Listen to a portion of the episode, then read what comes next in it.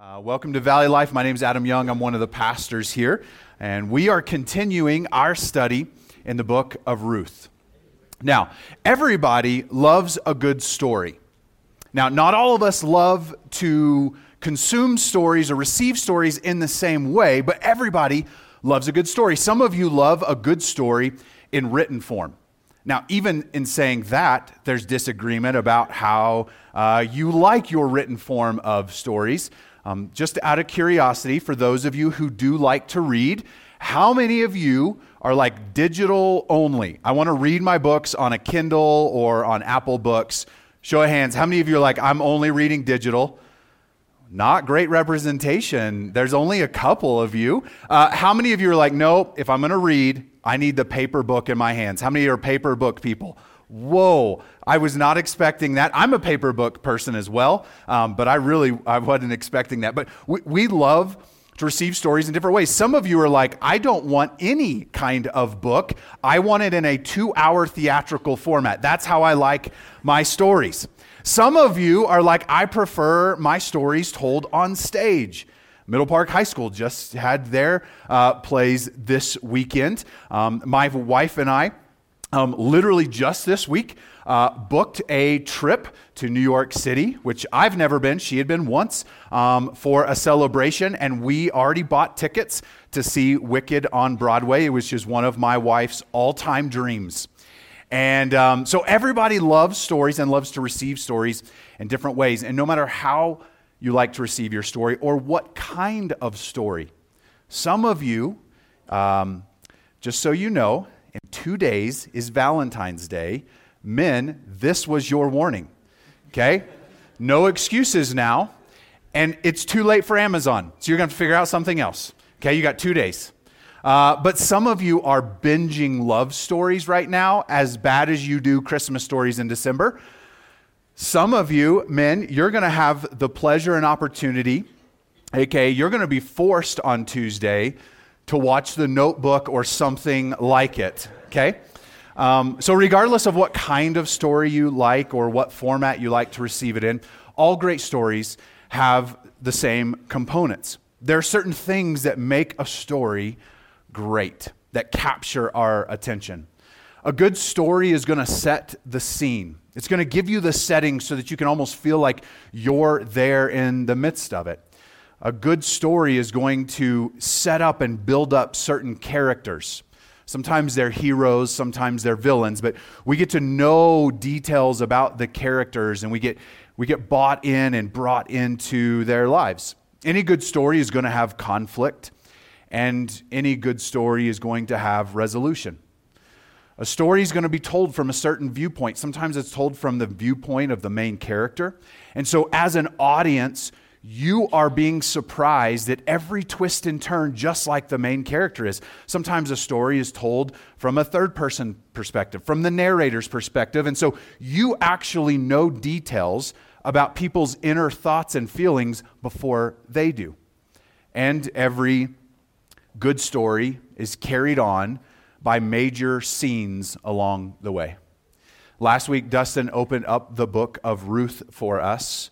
And in the opening chapter, in chapter one, um, we were given the scene and the setting and the major plot or the beginning of the trajectory of the story. Now, if you weren't here, in just a few moments, I want to give you a snapshot of what Dustin talked about last week and the set the scene for this story, so that as we continue telling the story, you're not lost. And as we go and begin in uh, the book of Ruth, we open the scene in a place called Bethlehem with two individuals, Abimelech and his wife, Naomi. Abimelech and Naomi have two sons, Mahlon and Chilion. And then we see some initial conflict in the story because there's a famine in the land. Now, part of the setting or the scene for this story is that it's happening in the time of the judges. Historically, that tells us it's happening about 1100 BC, but more than that, it tells us that this is not a good time in the history and the life of the Israelites Because as a nation, they're going through these repeating cycles of rebellion. And to get their attention, uh, God often allows tragedy to strike the nation. Sometimes that comes in the form of a foreign army invading their land, or sometimes it comes in the form of what they're experiencing now, which is great famine. So, Abimelech and his wife Naomi and their two boys leave their home and they go to a foreign country called Moab because they're forced to to provide and to feed their family. It's there that their two boys marry two women who are not from their people group or their country. They're Moabites. They don't follow the same religion, they don't have the same cultural uh, norms and beliefs. But their two boys marry two women, one named Orpah and one named Ruth. Now, the Bible actually doesn't tell us which son marries which. This is probably how it was, because in Hebrew writing, word order and name order matter. So, this is probably what it looked like. And there is this family living in a foreign country just trying to ride out the famine. But the scene gets darker because Abimelech passes away. And so now Naomi is a widow. But the scene's going to get even worse because now both of her boys are going to die. And so we're left with Naomi and her two daughter in laws who don't share a culture, who don't share a worldview, and initially wouldn't have even shared the same language. But Naomi decides, I'm going to go back home. I'm going to go back to my homeland where I was born, where I was raised, where I have extended family members. And she had heard that the famine had let up. And so she decides she's going to travel back. And she tells her two daughter in laws, Don't come with me because I have nothing to offer you. I have no money. I don't have any other sons or male relatives that I know of that I could, I could offer to you as a husband to care for you and protect you. Go back to your families here in Moab. Let me go to Bethlehem. Let me go to the, the nation of Israel, my people. Let me go alone. Orpah says, Okay, I'll miss you. They cry, they weep, they hug, but she goes home. But Ruth says, No. I'm going with you. Where you go, I go. Your God is now my God. Your people are now my people. And as God is my witness, where you're buried, I'll be buried. And so here's how we get towards the end of Ruth chapter 1. So she, this would be Naomi, said to them, Do not call me Naomi, call me Mara for the Almighty has dealt very bitterly with me. I went away full, and the Lord has brought me back empty. Why call me Naomi when the Lord has testified against me and the Almighty has brought calamity upon me? Naomi's birth name in Hebrew means pleasant. Mara means bitter. And that's how we close out the first scene of this story. It's dark, it's heavy you can just feel the weight and grief that rests on these women. And so today we're going to go into chapter 2. And here's how chapter 2 begins. Now, Naomi had a relative of her husband's, a worthy man of the clan of Elimelech, whose name was Boaz. Now, this is in the story where the audience is given a piece of information that the main characters in the story don't know. We are given this small ray of light in the midst of the personal darkness that Naomi and Ruth are living in. Because Naomi had told Ruth, I have no other males in my family who would be eligible for you to marry. I can offer you nothing. And knowing that Naomi had nothing to offer, Ruth went with her anyways. But we're told there is this small ray of light in the story. Now, here's what I would like to do we're going to look at the text of uh, Ruth chapter 2. We're going to look at a lot of specific verses, but before we look at those verses, and I've got them all laid out for you in the Bible app if you want to follow along, but before we look at them, I just want to narrate for you what happens in chapter 2. It'll be in my own words, but then we'll look at the text. But I want to capture all of our attentions into the story. And so, chapter 2 opens with Ruth and Naomi alone. And Ruth tells Naomi, I'm going to go out and I'm going to find some work. I'm going to go find something. I'm going to go secure some food for us so that we don't starve. She tells Naomi, I'm going to go to some local fields and there I'll glean, which is a technical term, means I'm going to go pick up all the leftovers from the barley and the grain that the harvesters left behind. I'm going to pick up their scraps and bring them home.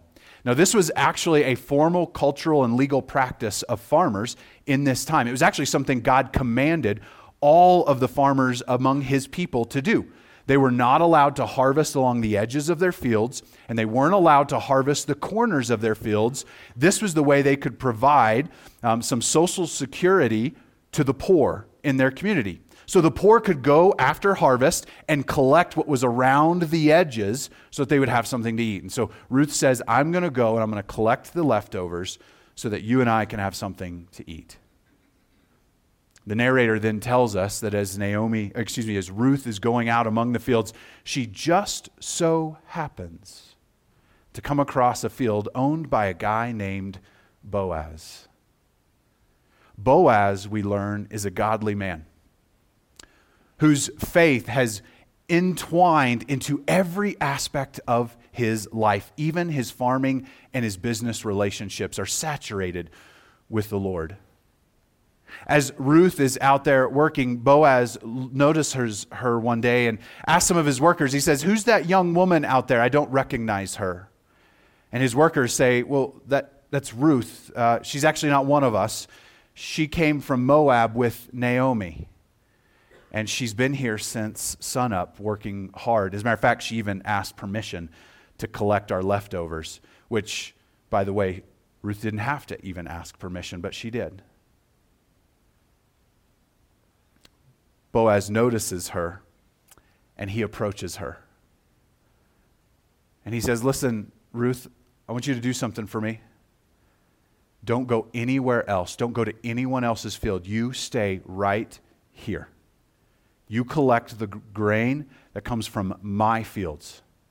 And I'll promise you this you stick with the other women you see, and my men will protect you. I can't promise that on anyone else's field, but here you'll be protected. And Ruth, there's no need to carry water. If you're thirsty, my men will get you water. They'll draw water for you. Ruth says, Why? Why, why would you treat me like this? You don't know me, and I'm not even one of you. And he says, Because I heard what you did for Naomi. I don't know if you know, but she's one of my relatives. I've heard how you were loyal to her, how you vowed to be with her. And so I want to honor you in the way that you have honored her. And besides, Ruth, it's not really me protecting you, it's not really me doing this for you, it's the Lord. The Lord is protecting you because you have taken refuge under his wings. As lunchtime approaches, Boaz invites Ruth to his table and he offers her the best food he has available and fresh wine and gives her more than she could even eat in one sitting and tells her, Take the leftovers home to Naomi for me. When Ruth gets up after lunch to go collecting grain again, he looks at his workers and he says, Boys, you let her pick grain from wherever she wants. And as a matter of fact, don't be too good today. Leave a little extra behind. Don't be super efficient. Leave some extra grain. You know what? While I'm thinking about it, boys, Take some of the best grain that we've already reaped, that we've already wrapped up, pull it out of those bundles and leave it for her. Make sure she has what she needs.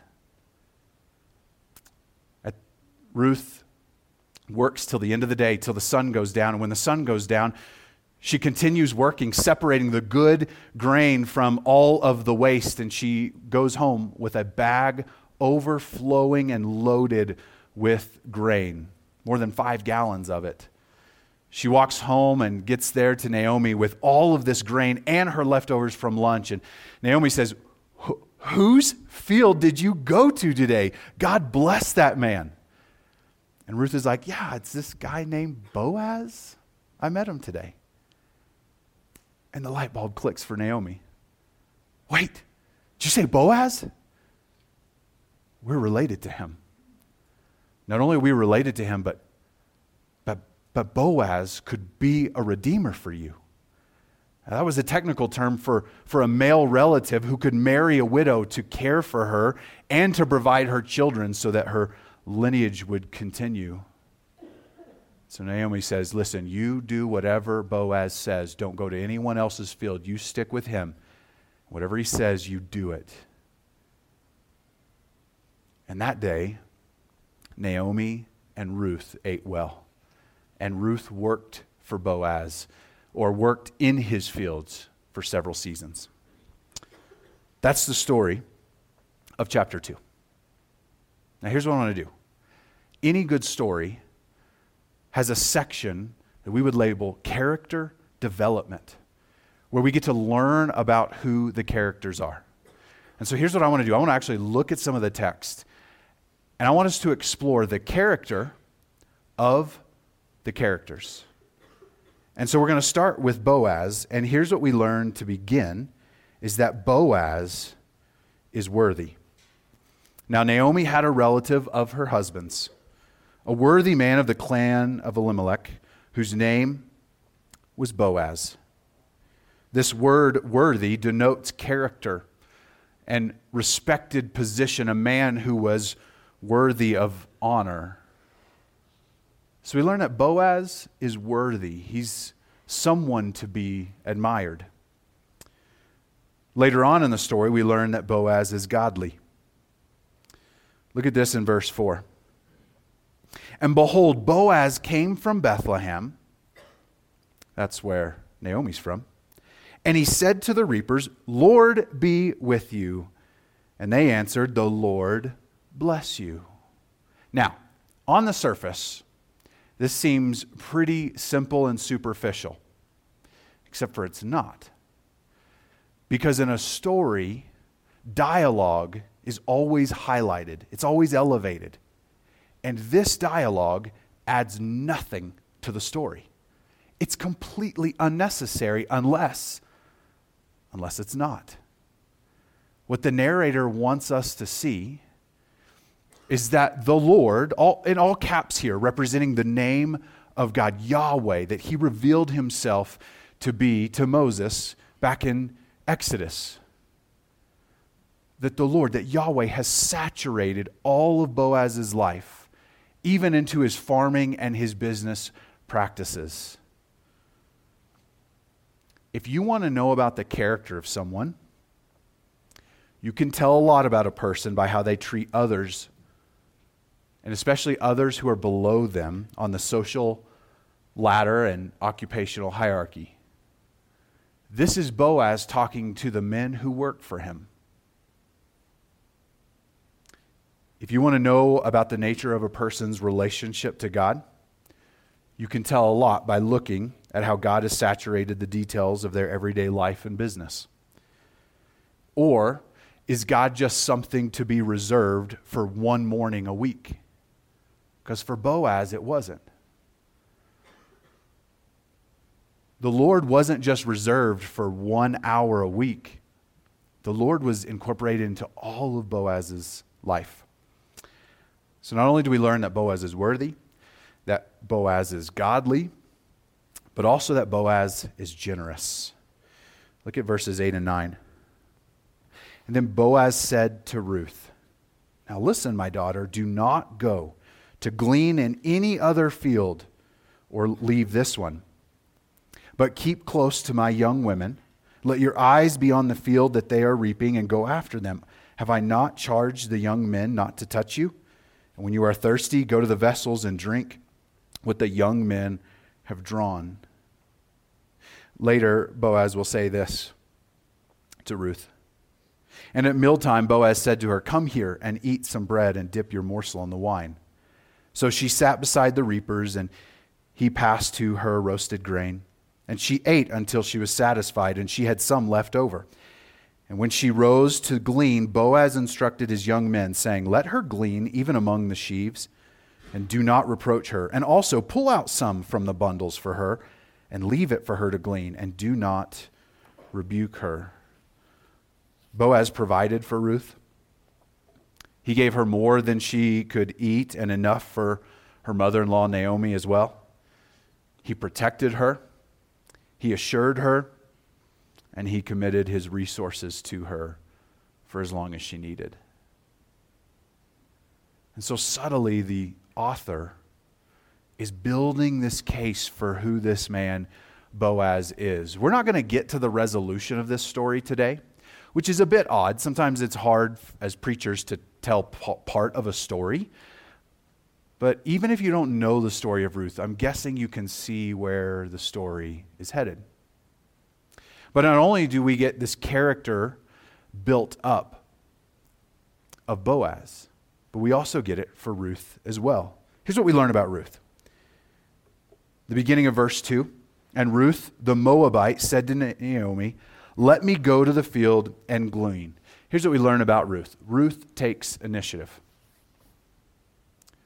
Ruth said, I, am going to take initiative to care for Naomi. I'm going to be the one to go out and work. She didn't wait for Naomi to give her instructions or to tell her to go work. She took initiative. Here's what else we see from, from Ruth Ruth shows humility. So, verse 7 is actually the workers giving a report to the, the field owner, Boaz, talking about Ruth. When, when Boaz was like, Who's that young lady? they said about her, She said, Please let me glean and gather among the sheaves after the reapers. So even though she didn't have to, Ruth requested permission. We see it in her actions here in a minute as well uh, between her and Boaz. But Ruth shows humility. And here's what else we know is that Ruth works hard. Look at the second half of verse 7. So she came and has continued from early morning until now, except for a short rest. She has been here since sun up. Then we learn in verse 17. So she gleaned in the field until evening.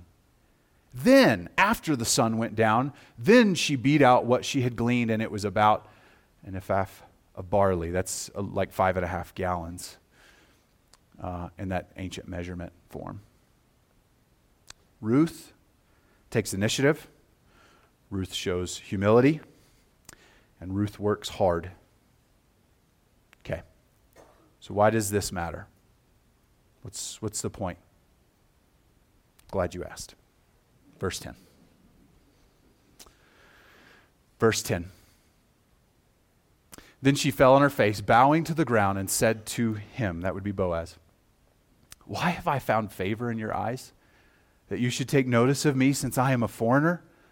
But Boaz answered her, All that you have done for your mother in law since the death of your husband has been fully told to me, and how you left your father and mother and your native land and came to a people that you did not know before. The Lord repay you for what you have done, and a full reward be given to you by the Lord, for the God of Israel, under, those, under whose wings you have come to take refuge. Ruth asks the important question why? Why? Why would you be nice to me? Why would you care for me? Why would you protect me? Why would you provide for me? Why? Here's Boaz's first answer to Ruth and the storyteller's first answer to us. And that first point is because character does not go unnoticed. Good character does not go unnoticed. In a good narrative or story, the character of the characters matters. It's essential to the story. And Boaz reminds Ruth and us that character matters to God as well. It's not just for a good story, but it's important to God's story in our lives. That who we are when no one else is looking matters. That how we treat those who are below us, so to speak, on a social or occupational or socioeconomic ladder, how we treat those individuals matter. That we have good character, that we are generous, that we are godly, that we take initiative, that we're humble, and that we work hard. Those things matter not just to a good story, but to God's story in our lives. Good character does not go unnoticed.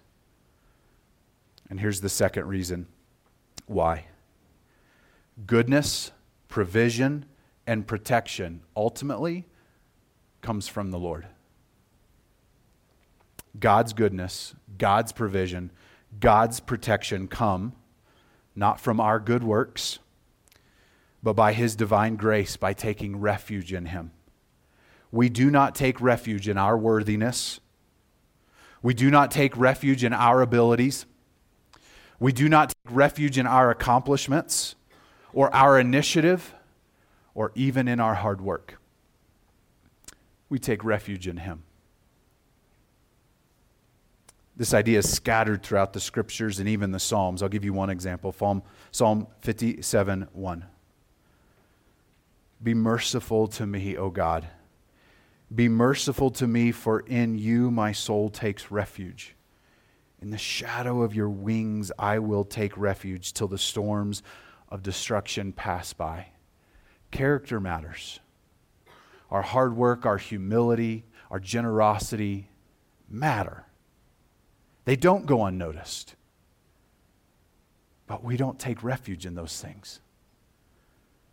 We take refuge in the unmerited grace of our God. It's in Him we find protection, it's in Him we find provision, it's in Him we find safety and security. We don't find safety and security in our jobs. We don't find safety and security in our homes or our hometowns.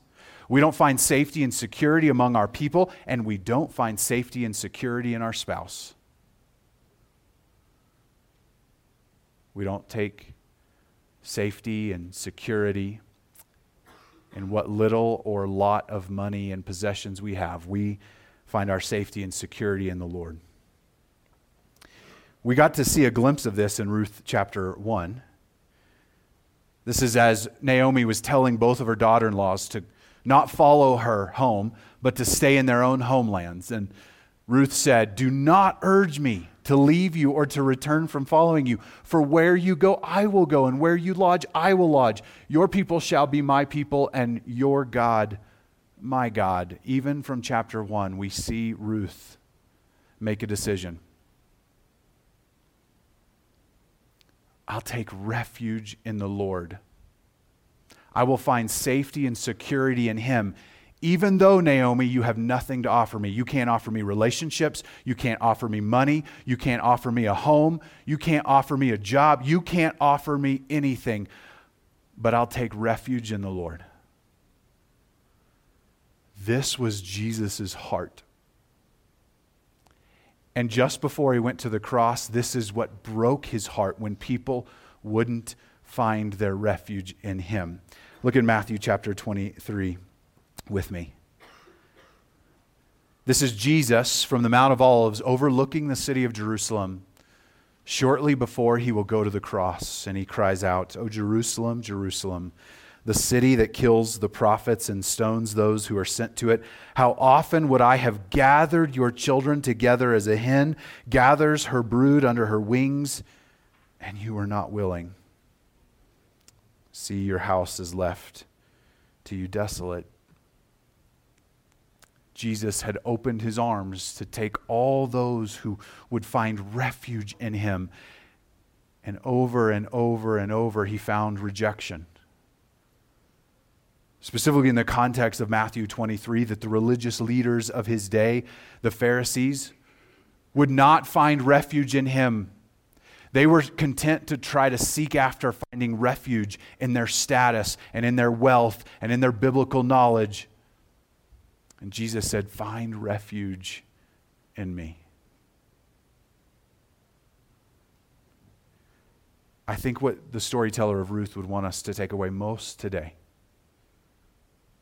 is a reminder that refuge is found in the Lord and the Lord alone. We don't know how long our spouse will be with us. The ladies in this story found that out the hard way. We don't know how long financial security may be around us or if it'll ever be there. But we can still find refuge in the Lord. Our circumstances don't dictate the safety and security we find in Him and Him alone. And it's what Jesus opened His arms wide to offer to all of us. Let's pray.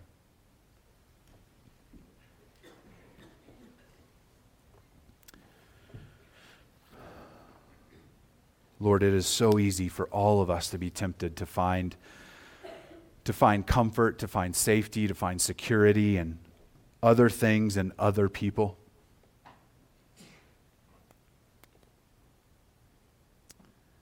Maybe even the holiday that our culture is approaching this week reminds us of some of us in here of maybe what we don't have, what we feel like we're lacking. Thank you that you've reminded us that we take refuge in you and you alone, not in a spouse or a significant other. Every time we look at the news, all we're reminded of is, is the rising cost of everything. Finances are getting tighter. Thank you, Lord, for reminding us that we find and take refuge in you and you alone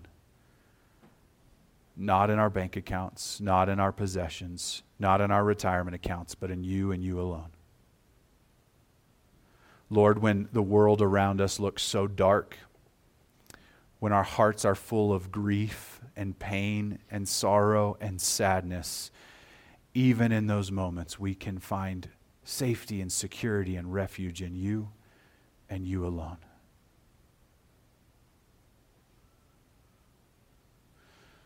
Lord, thank you. And Jesus, thank you for purchasing our safety and security by your death on the cross. That we are defined by being your children, not by what we've done in the past. I'm going to ask you to keep your eyes closed for a moment as we enter into a time of response. This time of response is an opportunity for us to respond to who God is and how He's moving and speaking in our hearts and our lives. We're going to stand and sing, and if you want to stand and sing, we invite you to it. If you'd like to stay seated and just a, a moment and an attitude of thought and prayer, then the invitation is for you to stay seated and to pray. And the table will be open in the back, offering the bread and the cup that represent Jesus' broken body and his poured out blood for us, that in him and him alone, because of what he did on the cross, we find safety and security in him. And as a part of your worship response, you're invited to the table to worship and to celebrate his sacrifice for you. That he redeemed you, that he made you whole, and he brought you home. Lord, thank you for this moment and opportunity we have to worship, to respond as we celebrate your goodness and your faithfulness in all times, in all seasons, in all circumstances. We love you and praise in your name. Amen.